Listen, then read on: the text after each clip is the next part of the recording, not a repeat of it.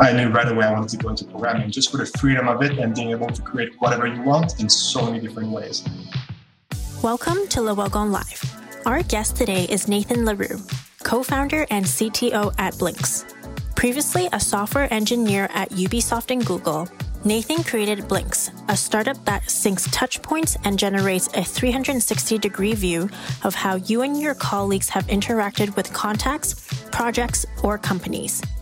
Blinx was recently accepted into the prestigious 500 Seed Accelerator, a program with less than 1% acceptance rate. Learn more about Nathan's journey from being a software engineer to becoming a successful entrepreneur. I am this, currently the CTO of Blinks. Uh, for people who don't know what a CTO is, it's uh, the Chief Technology Officer. So I'm in charge of the product and making sure the product meets the, uh, the business goals. Um, so I uh, uh, at McGill University in software engineering. Then I did a few internships at Ubisoft and uh, Google, uh, short internships. I then started my first company where I, I, I, sold my first proprietary technology. And don't go think I sold for, for, for, a large amount. It was like a super small amount, but it was just about selling it. And uh, nowadays, uh, I am the CTO, as I explained earlier. So, yeah. Thanks so much. And so, you went through a few roles and you also got your bachelor's degree at McGill. Uh, mm-hmm. Can you tell us a bit about your journey, how you started, and how you knew you wanted to study um, computer software engineering? Uh, yeah, um, actually, that dates back to when I was, I think, the third year of high school. Um, there was this uh, coding class, and it was just about creating a game. But I was, I think, 15 back in the days, and when I was when I started, I could just of freedom like programming like brought you. Um, so then in CEGEP, I started to align all of my project toward programming. And that's where I knew at the end of the CEGEP, uh, because in Canada, we have CEGEP prior to university. Um, I knew right away I wanted to go into programming just for the freedom of it and being able to create whatever you want in so many different ways. So that's really, uh, I think, what brought me into uh, programming. Um, and then after that, seeing all the different projects that were super interesting, either AI or machine learning, in university that really come from my, my choice initially. But uh, yeah, that's pretty much it. Awesome. And did those interests change as your studies developed? You mentioned a passion into AI.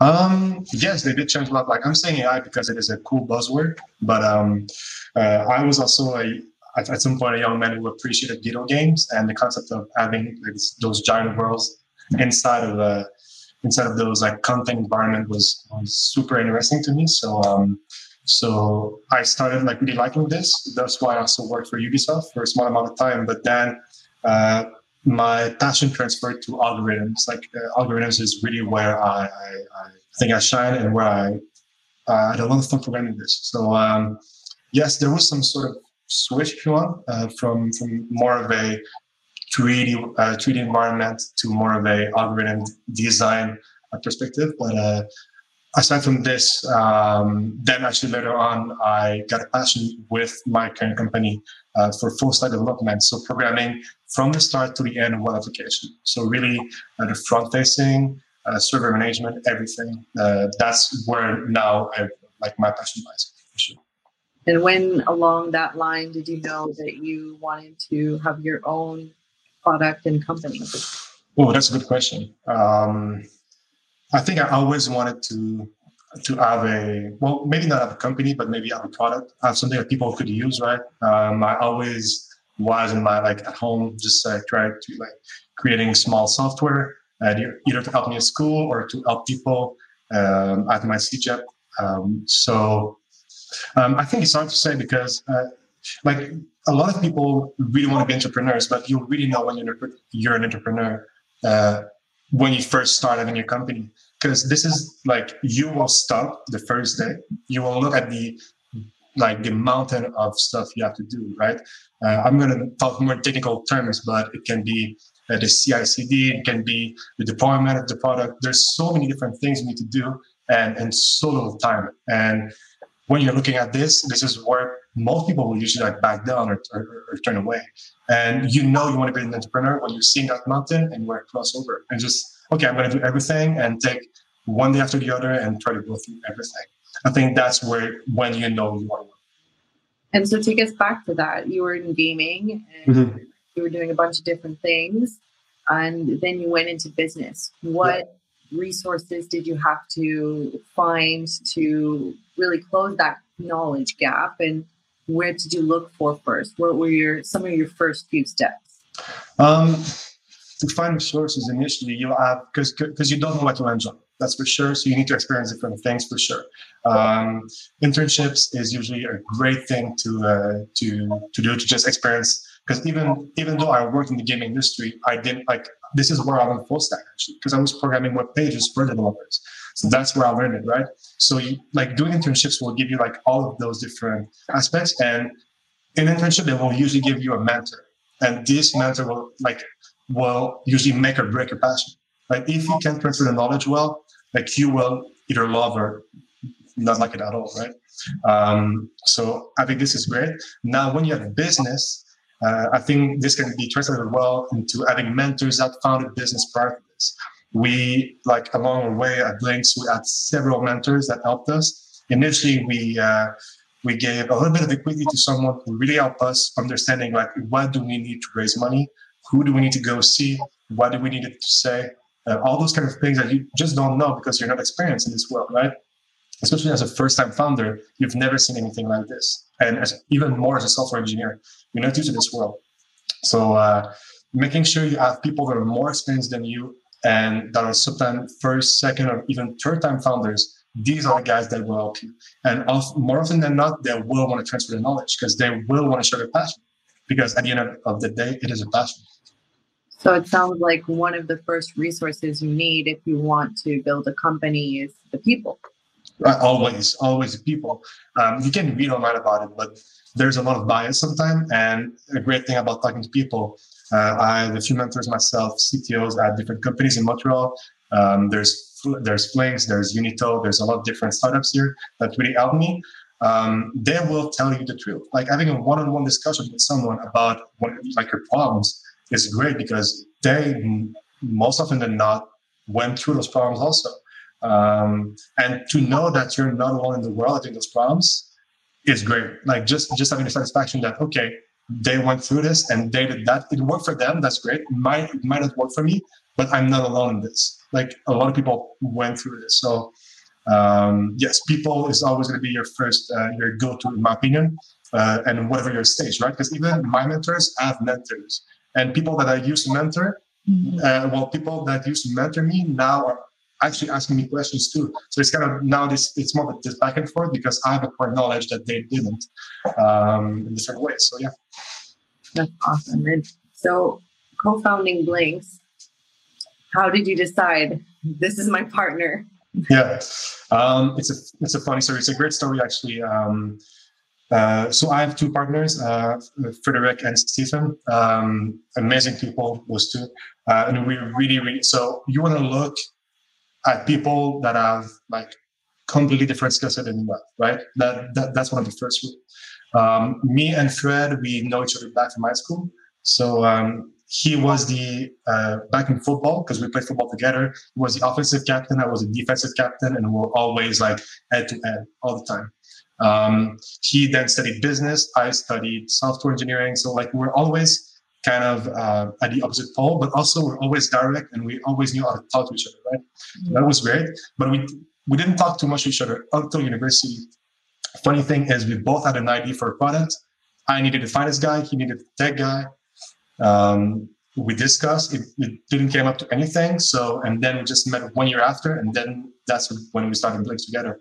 Um, so how do you decide? It's hard to say, um, but I think that the, the, the success of the startups lies in great communication between the business and the tech. Mm-hmm. Like that's it. If if the tech and the business can't communicate well together, you won't raise money, you won't build any product, and nothing will ever happen, right? So having someone you know you, that you can tell anything to, like like when I have a problem, my, my go-to is my girlfriend for sure. But my second go-to is going to be my partner because that's a wedding, right? Like you are married to someone for the next few years. Like I'm, I'm talking sometimes more to, to Fred than I am to my girlfriend. So um, you need to select someone who you know you can tell anything about a business and even personally. Because if if your partner knows your mindset, Like as a uh, as a co-founder, he can understand better your problems and even like your technical problems too. Like uh, that's pretty much it. Yeah. So there's no there's no secret. There's like secret um, to this, but I think someone who has a different skill set is a plus, and I think someone who you have good communication is also a plus. So the, if you have those two things, I think it is great.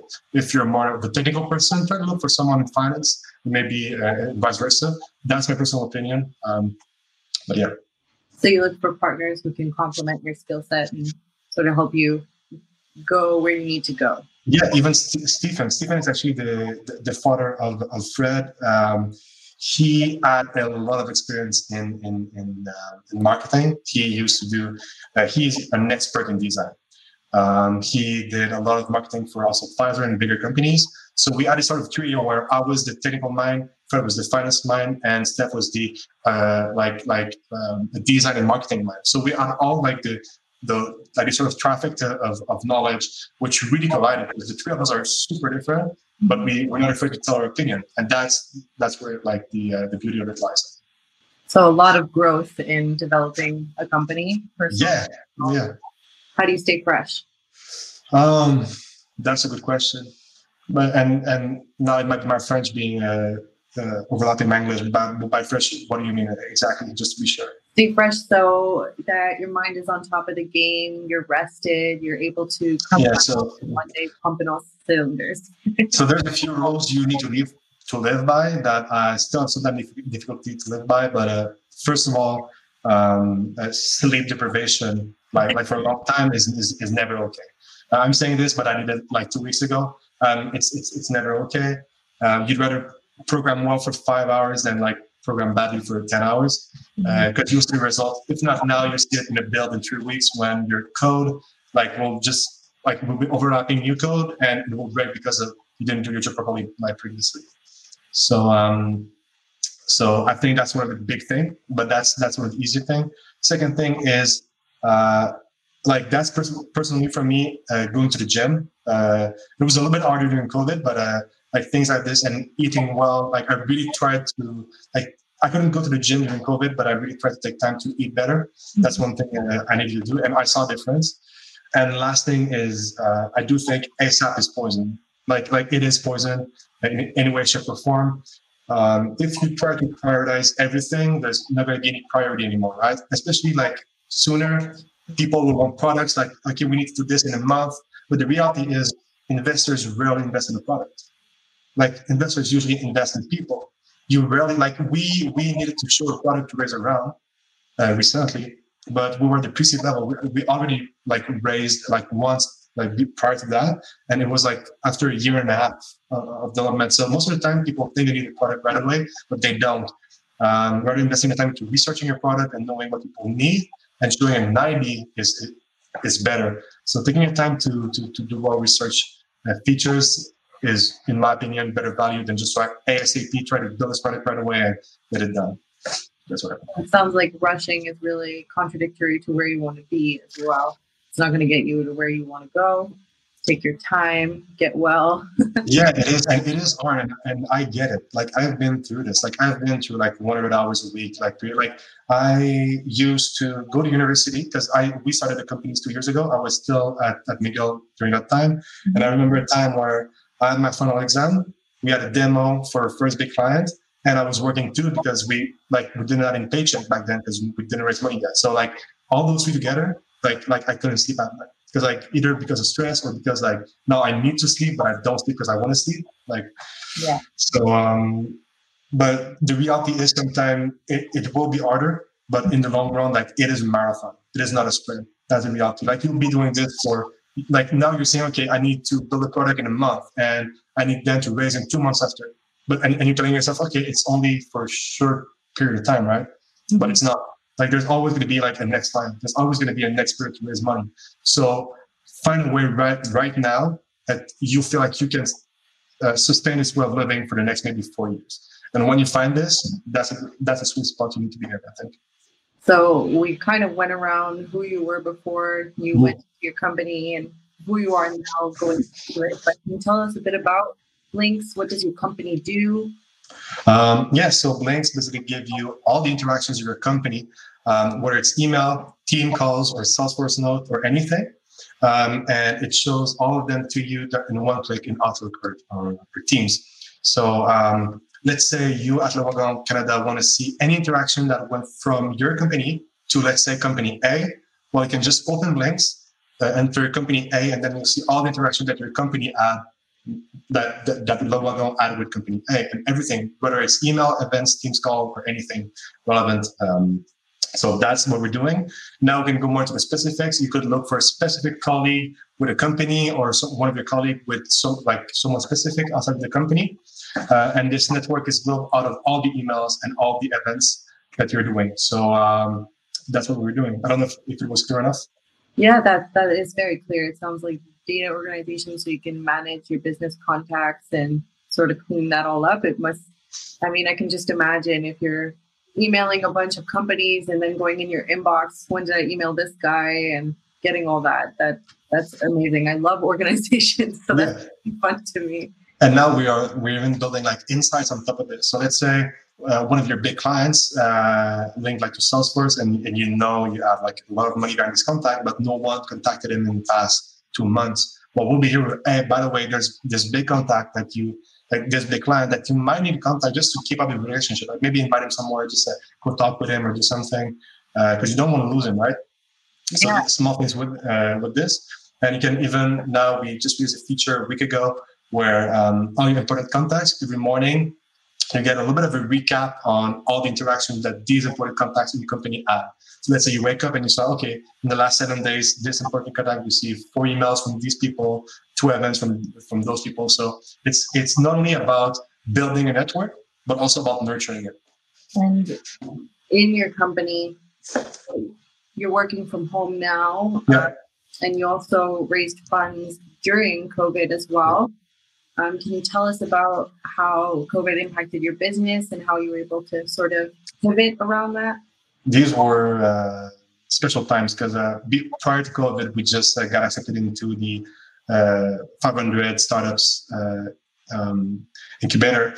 And in there, so we had an office in San Francisco, an office in Montreal. So now we had to manage the business side in San Francisco to raise money and the the product here in Montreal. So there was this kind of a so we already practiced a little bit like like uh, post COVID uh, situation, mm-hmm. but um, yeah. So we needed to raise money, but then COVID happens. Everybody went back to home, so all our discussion and all our meetings for to raise money in San Francisco just stopped like like overnight, and all of those big VCs that have their monies from from banks and LPs now with those sort of like feeling of insecurity, like just started to slow down the, uh, the investments.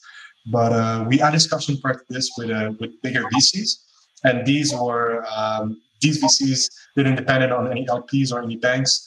Um, so the discussion went forward and and and, and successfully raised money with our product because even though we were working from home, like the product could still go on.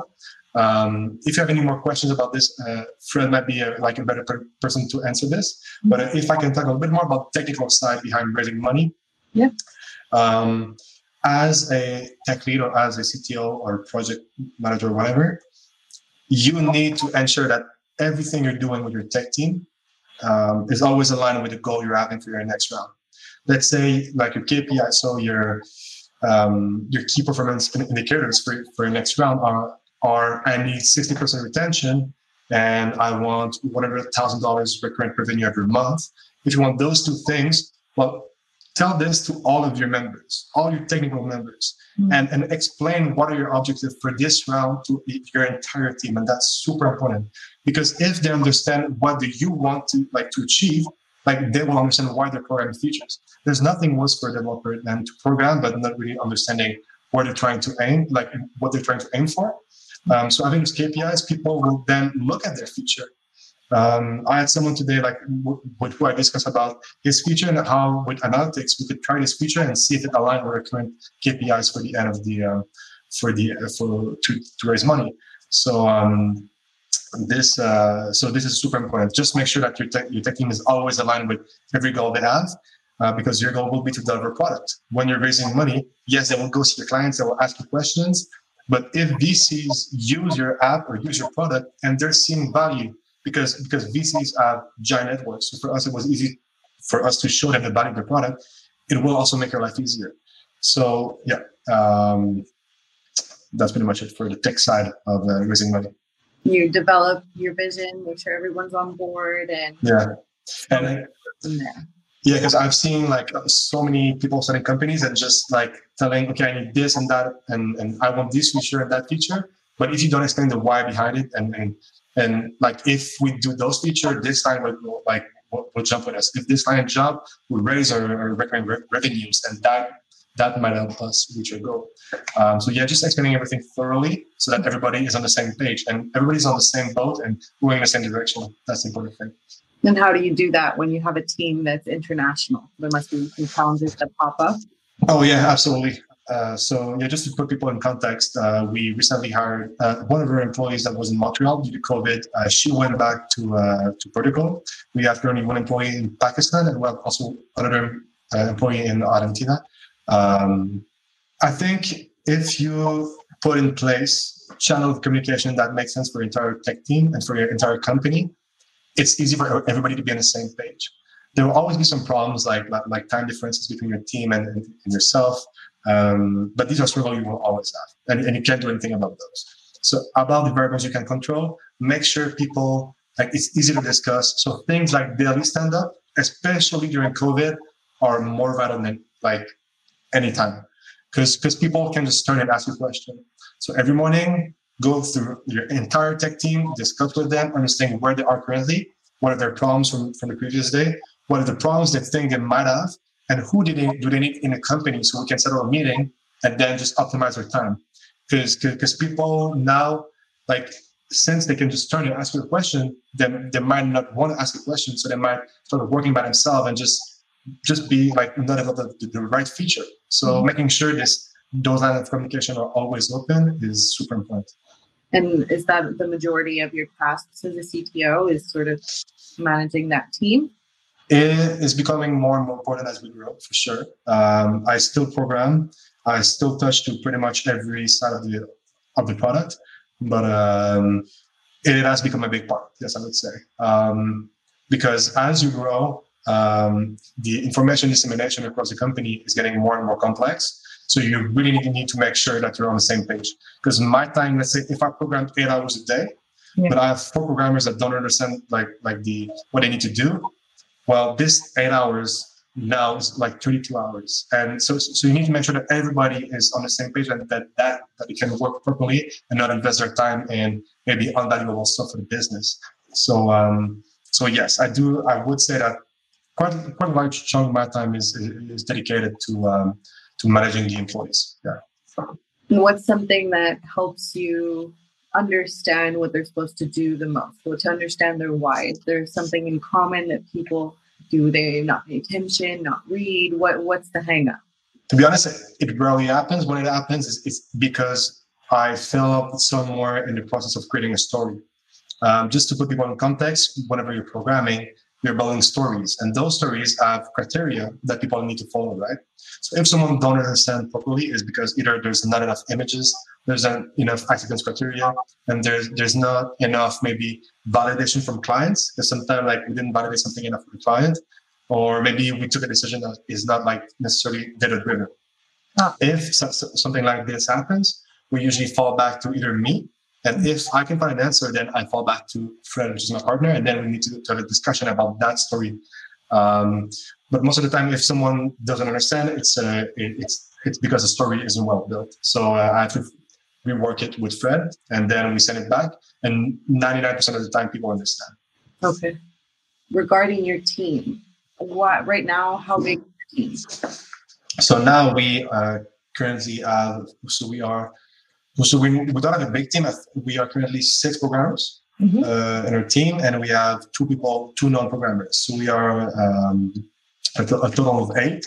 But even at that stage, it's getting complex to manage everyone. And even at that stage, uh, like starting to split your teams is, is, is getting super valuable, uh, in my opinion. So we just started something. So I was discussing about the daily stand-ups. But even with six people, like having a daily stand-up where everybody talks with like sometimes one or two project managers, um, it can come along and people can start wasting their time, right? So already setting up a structure where you have like your front end and your back end right away. Mm-hmm. Uh, so that people can discuss. And if they need to discuss between the front end and the back end, make sure you can make a meeting. But prior to this, try to have every, everybody on the same page by just isolating those teams together and then making sure if everybody is good and done it in ask, then everything is set. And then you can work, uh, can continue. But yeah, we just, yeah, so we just are two seniors and the team and the rest, including myself, are juniors. Uh, like I would consider myself a junior because uh, I don't have like 15 years of experience under my belt. But yeah. Okay. And so, um, what about your vision going forward? Are you planning to make the team bigger anytime soon? Um, yes, we do plan on, on, on, having a bigger team. Uh, one thing that's super important at Blinks, um, and this is something I discuss often with Fred, is onboarding people, right? Like, like this is a like it is a make or break if an employee is going to stay for long or not. Um, making sure that the employee is in a great environment that he likes is is, is important. And one one part of this is taking your time to hire. That's one of the things that I did not understand initially when you hire someone. There's a there's an expression that means hire slow, fire fast. Like it is kind of true because you need to take your time to hire someone like as much as possible. And sometimes you won't need someone right away, but you will discover something at the end of the process just because you like you took your time. Um, so yeah, so we we are planning on hiring more people, but uh, for now we're just trying to get people on board, so I don't have to to do all the onboarding by myself. So now the two seniors, uh, soon they'll be ready to, to to take on more people with them. Uh, so this is uh this will be a good time for us to uh, for the team. That's awesome. And what would you look for in talents when you're hiring to develop that? That's that is a great question um, because most of the people here that uh, that will fund the company, they think that oh, I'll, I'll, hire someone super late. But you want if you raise money, it's going to be probably right away. Um, first of all, you need to look into people that are better than you. That's that that's a rule to stand by. Uh, I didn't follow that rule initially because I was just like not aware of it. So um, this was something that I didn't initially. But hire people that will make your code better. That's that that's something. Second thing is like you can always help someone improve in their code. Like someone can always improve technically, but it's sometimes hard to change someone's attitude, right? So even if someone is not on par with the latest talent, if he has a great attitude and, and you see a great your company, keep him on board. Because if he if he is willing to read the doc, if he is willing to study some like some nights and some weekends, and he just wants to read because he's curious, that is priceless. We, as I said, I didn't follow the rule initially to hire like people are well, of them are better than me, but that would get at, level, right? We hired people at university, but we were lucky enough that they were gems. Like they were amazing people that were willing to read and put the time that was needed for them to just uh, get to like just get to the next level. Um, and that's something I'm I'm extremely happy. But this is only two employees that I'm talking about, but we actually are more than that. Like mo- more than half of the team was removed because like th- there was too many problems either with attitudes or or the talent just, just wasn't there. So if you follow those rules, you shouldn't see those problems. So take your time into hiring people and hire people that are better than uh, that's that would be my advice. Um, if I can just say something about this too, um, the process of hiring people uh, when you're looking into who you will hire, there's two different like mindsets you need to have: one for seniors and one for juniors. If you're looking to hire a senior, um, one thing that, that I found was really great is when you're when you're telling someone, I need you to help me build the culture of the company. Because that's what seniors usually want to do. They want to bring their own baggage and then help you build a company because they know that they have more experience than you. They want to bring something to the company. Otherwise, they could just work for any corporate like like entity and just make like twice the salary, right? So um, that that's one of the big thing. And also making sure that they can transfer their knowledge because everybody that is an expert at something usually likes to teach most of the time. Um, and for juniors, you need to look for people that want to learn, are curious, and for people that really want to get to the next level uh, and really want to get seniors. So that's usually usually what, what you want to give to people because you always need to remember, like for every dev that you will like employ, mm-hmm. um, he might have four or five offers to you. so that is something you need to always be aware of. Like it's not like 30 years ago when you could just play with salary and just like you want a job, yes or no, okay, next. Like today, they have like most of most of the people receive big offers now. So um, you need to also like look good for them Yeah. And you're looking for people who invest in themselves, who yeah mindset, and you're looking for people who will want to invest their skills in the company too. So how how do you look after those people and how do you give back to those kinds of employees? honestly just talk to them that, that that's one of the great things that that most i think corporate structure don't have like when someone comes to me like comes to me and he he's telling me like can i just take vacation like or can i just uh, I, I would like to bring this to the company or or, or I might want to bring that notification or integrate this technology. It's a lot easier because I'm I'm there's no one after me. So we will come to a conclusion and we will integrate it. When you go to a more corporate structure where you like this culture has been there for 10, 15, even 25 years sometimes, those changes will take years. So I think it's something that is super valuable for startups and for people. If they need something, they can just come and ask me, either if it's for benefits, for ask, or for uh, just changing the culture in general. Like it is, I am, and, and most startups are extremely accessible on those usually. Um, you do want to set up a culture as soon as possible, but you, like your culture will work with your team for sure. The more people you will get in the team, the more your culture will change. And you need to adapt to this with the team you have. Uh, because at the end of the day, the employees will stay for the culture and that's it. There's nothing else. Like the, it's not a secret sauce. If people enjoy their like what they're bringing to the company, and if the culture really fits with them, they will stay because uh, they know that the up like the the the option of making a better salary is is, is extremely viable also. So yeah, that's really cool. And when you're building everyone everything with everyone together that must yeah. function a lot better as well yeah because you you can't just like build a culture by yourself and then try try and hope for the best and hope that people will just like fit with this culture like your culture will have to change you do have to set some boundaries sometimes that's for sure but um yeah what kind of boundaries are you thinking about no like i've never had a problem but i've had discussion with people where like you need to set some boundaries for example um like it never happened personally, but it's just a story from other side of Montreal. But someone like came to the CTO and he asked them, um, uh, like, I'm pulling like a lot of hours, like 12 hours, but my team isn't pulling their weight.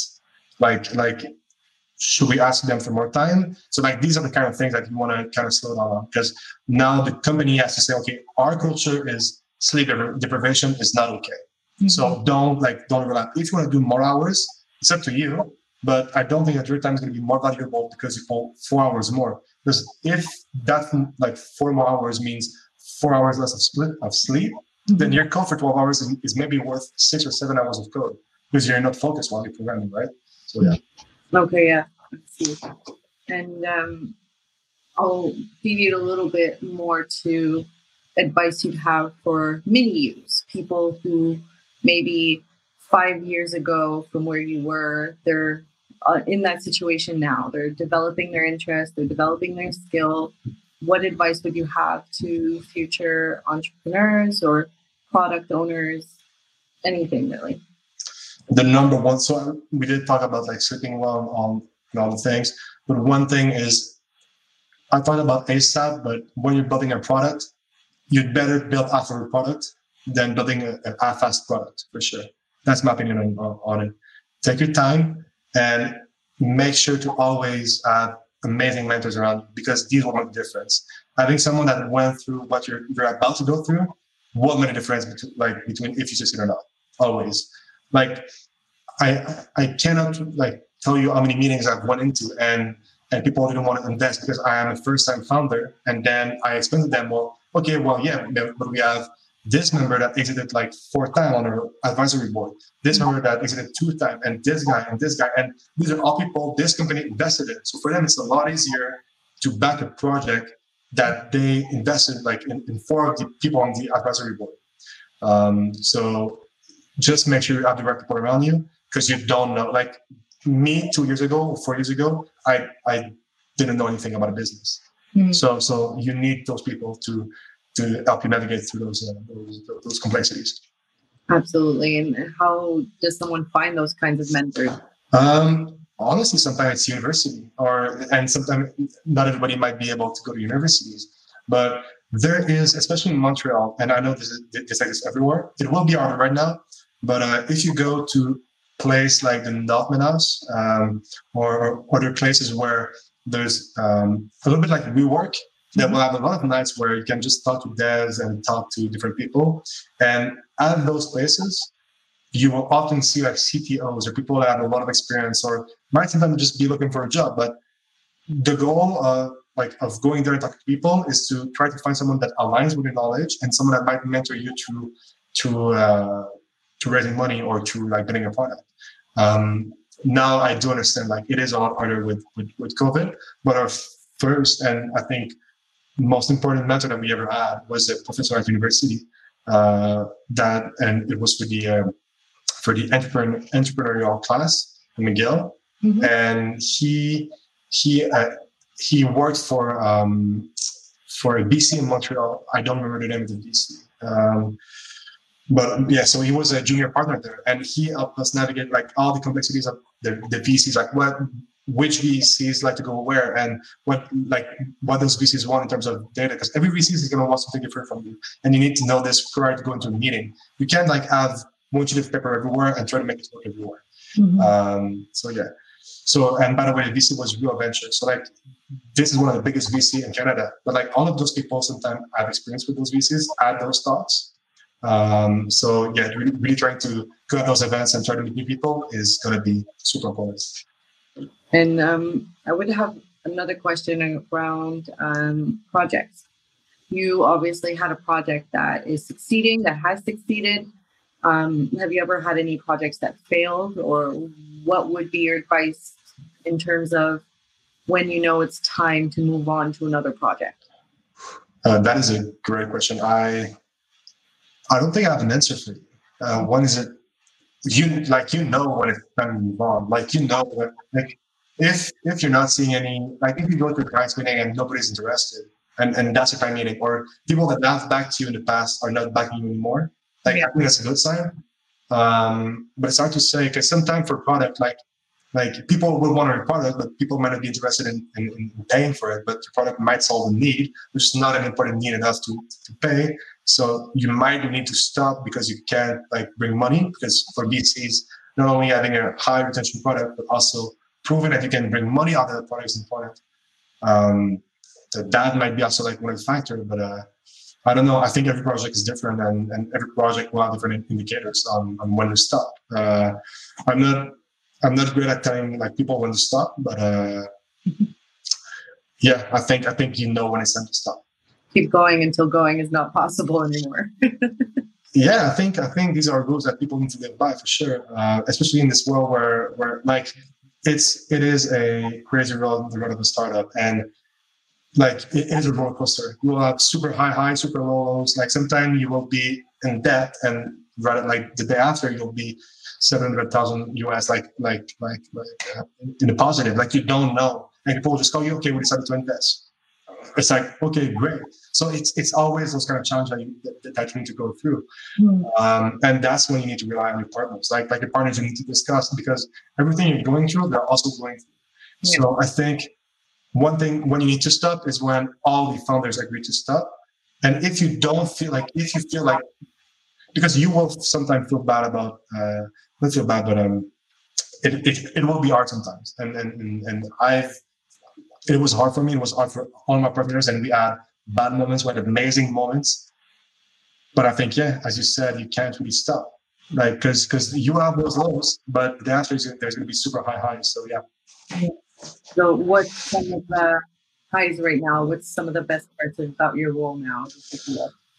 Honestly, just uh, seeing people that are better than me uh, owning part of the product like now there are things that I'm not like I always like to know everything about a product. Now I just can't. There's just too many moving parts. Um, that's one thing. Uh, like seeing people own part of the code and and maybe explaining to me how it works, but then not necessarily like knowing every details of it uh, is great because people are really passionate. Also, seeing people that were invested initially in the product uh, and, and that came in the in the team early on, uh, and that now I can see are are like grow. Like um, I'm thinking of Charles and Claudia. Like now they are like they are getting taught by by senior members that have a lot of experience in their domain, and I see them like grow every day amazingly. Like I can I can just think we, we recently refactored most of the backend. For people who don't know, backend is uh, is more of the server side. So it's all the um, all the information or the data, where the data is stored, and the front end is more the application. So uh, if I can take an example, Charles recently uh, he had a great future for the backend, and now he's getting amazingly good at backend, like like better than I am. And it feels great to see him and being passionate and like going and read every day about this. And like it is great in my opinion. That's awesome. Yeah, that's really fun. It is. Is there anything that you would like to add? Anything you would like to talk about, or? So everybody in the software industry, like now, I'm not gonna talk to uh, to maybe a little bit less to the entrepreneurs, maybe more about like well to everyone. Um, I do think that there's money to be made in every sectors of, of, of the software industry, like every sectors. So one really important thing you need to remember is just go and whichever domain you feel you, you are compelled to go into and that you find interesting because you will build this expertise and by being an expert in domain you will know where the like the problem lies. And and if you're an expert and you know where the problem lies, you we will know the solutions. And that might be the first idea for the start, right? By being an expert in something, you know what goes wrong. Because mm-hmm. if you just take the first job that gives you like a six-figure salary and just go for a big company, but every day is a struggle, like everything is gonna look bad and you'll never find any solutions. Like just own a domain, own a sphere of, of, of programming and try to improve it. And, and and I'm sure that one day, even though you feel like you're not an, an entrepreneur now, one day you might become one because you're trying to solve that problem. Mm. So it's more about the experience, going with your passions, and then that's way more important to you than going for that big, big, big gun job right away. Yeah, yeah, because sometimes, sometimes it will like it will make more like more money initially, and like they'll pay for you to move somewhere, and that's that's great and all. But by being an expert in something that interests you, like like your the the chances of you ending up like at the end of your life with a great career, but also an amazing salary are way high. Mm. Um, yeah, that, that that's my opinion on it. More experience. We got one question here from Kathleen. What has been your biggest challenge yet? So I do think we went basically through every words we could have. Um, but one of the things I'm telling you guys today, um, we didn't follow initially. Uh, all of this has been learned through, through experience. But uh, I do feel like until a month ago, we're not doing enough research on all of our feature we're doing. Like all of our feature is like, okay, we need it in two months. So now it's like, okay, I need to start right away. Or like I need to start in two days. So then you were researching for one or two days. Taking the time to understand everything before you do a feature is important. I can't stress this enough.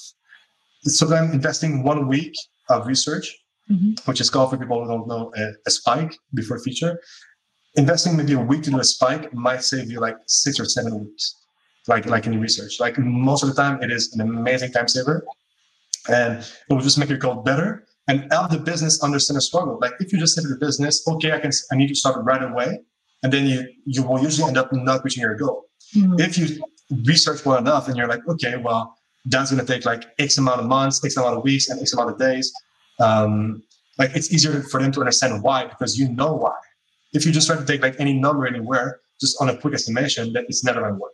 So take your time to really understand your feature, guess, uh, well, try to do a, a logical guess about how much time it should take, and then try to bring this to, to, to the business. Because your job as a product manager, or actually more of a like a tech lead, is to like the business gives you like like the need, and then you uh, and so there are solutions, and then you, okay, I, it's going to take me X amount of time and the Y amount of resources to do this feature.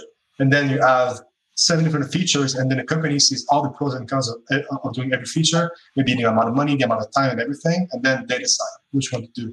But you more act as a counsel to the business, uh, especially as a tech lead. And so my biggest challenge personally, to come back to the question, is we didn't do enough uh, research for sure. So prepare, prepare, prepare, prepare. All the time. Yeah. That's great. We got another question too about the product uh, from Leo. Why did you decide to build your solution into uh, part of it blocked out the email provider, upload email, and not create a standalone solution? More of a feeling or based on feedback? That's a great question. Uh, we initially built the uh, the product as a standalone mobile application, uh, like a like a large CRM on your cell phone. But the problem is it's it's hard for people to change their behavior. People are lazy most of the time, and this is something you need to understand. Um, and, you, and, and and so many things will change across the board. But one of the things for us that changed is we needed people to change their their day to day behavior. Mm. One of the things people will look into, like the most most of the time for raising money, is going to be retention. And asking people to go outside of their usual behavior is hard. So being in Outlook and always being there like it's it's super easy to just oh you know what I'm just gonna click on links rather than oh I'm gonna go on my cell phone or on the web app or here and there. Um, there is problems with this for sure. Deployment now depends on Microsoft, like in, in you're making yourself more dependent.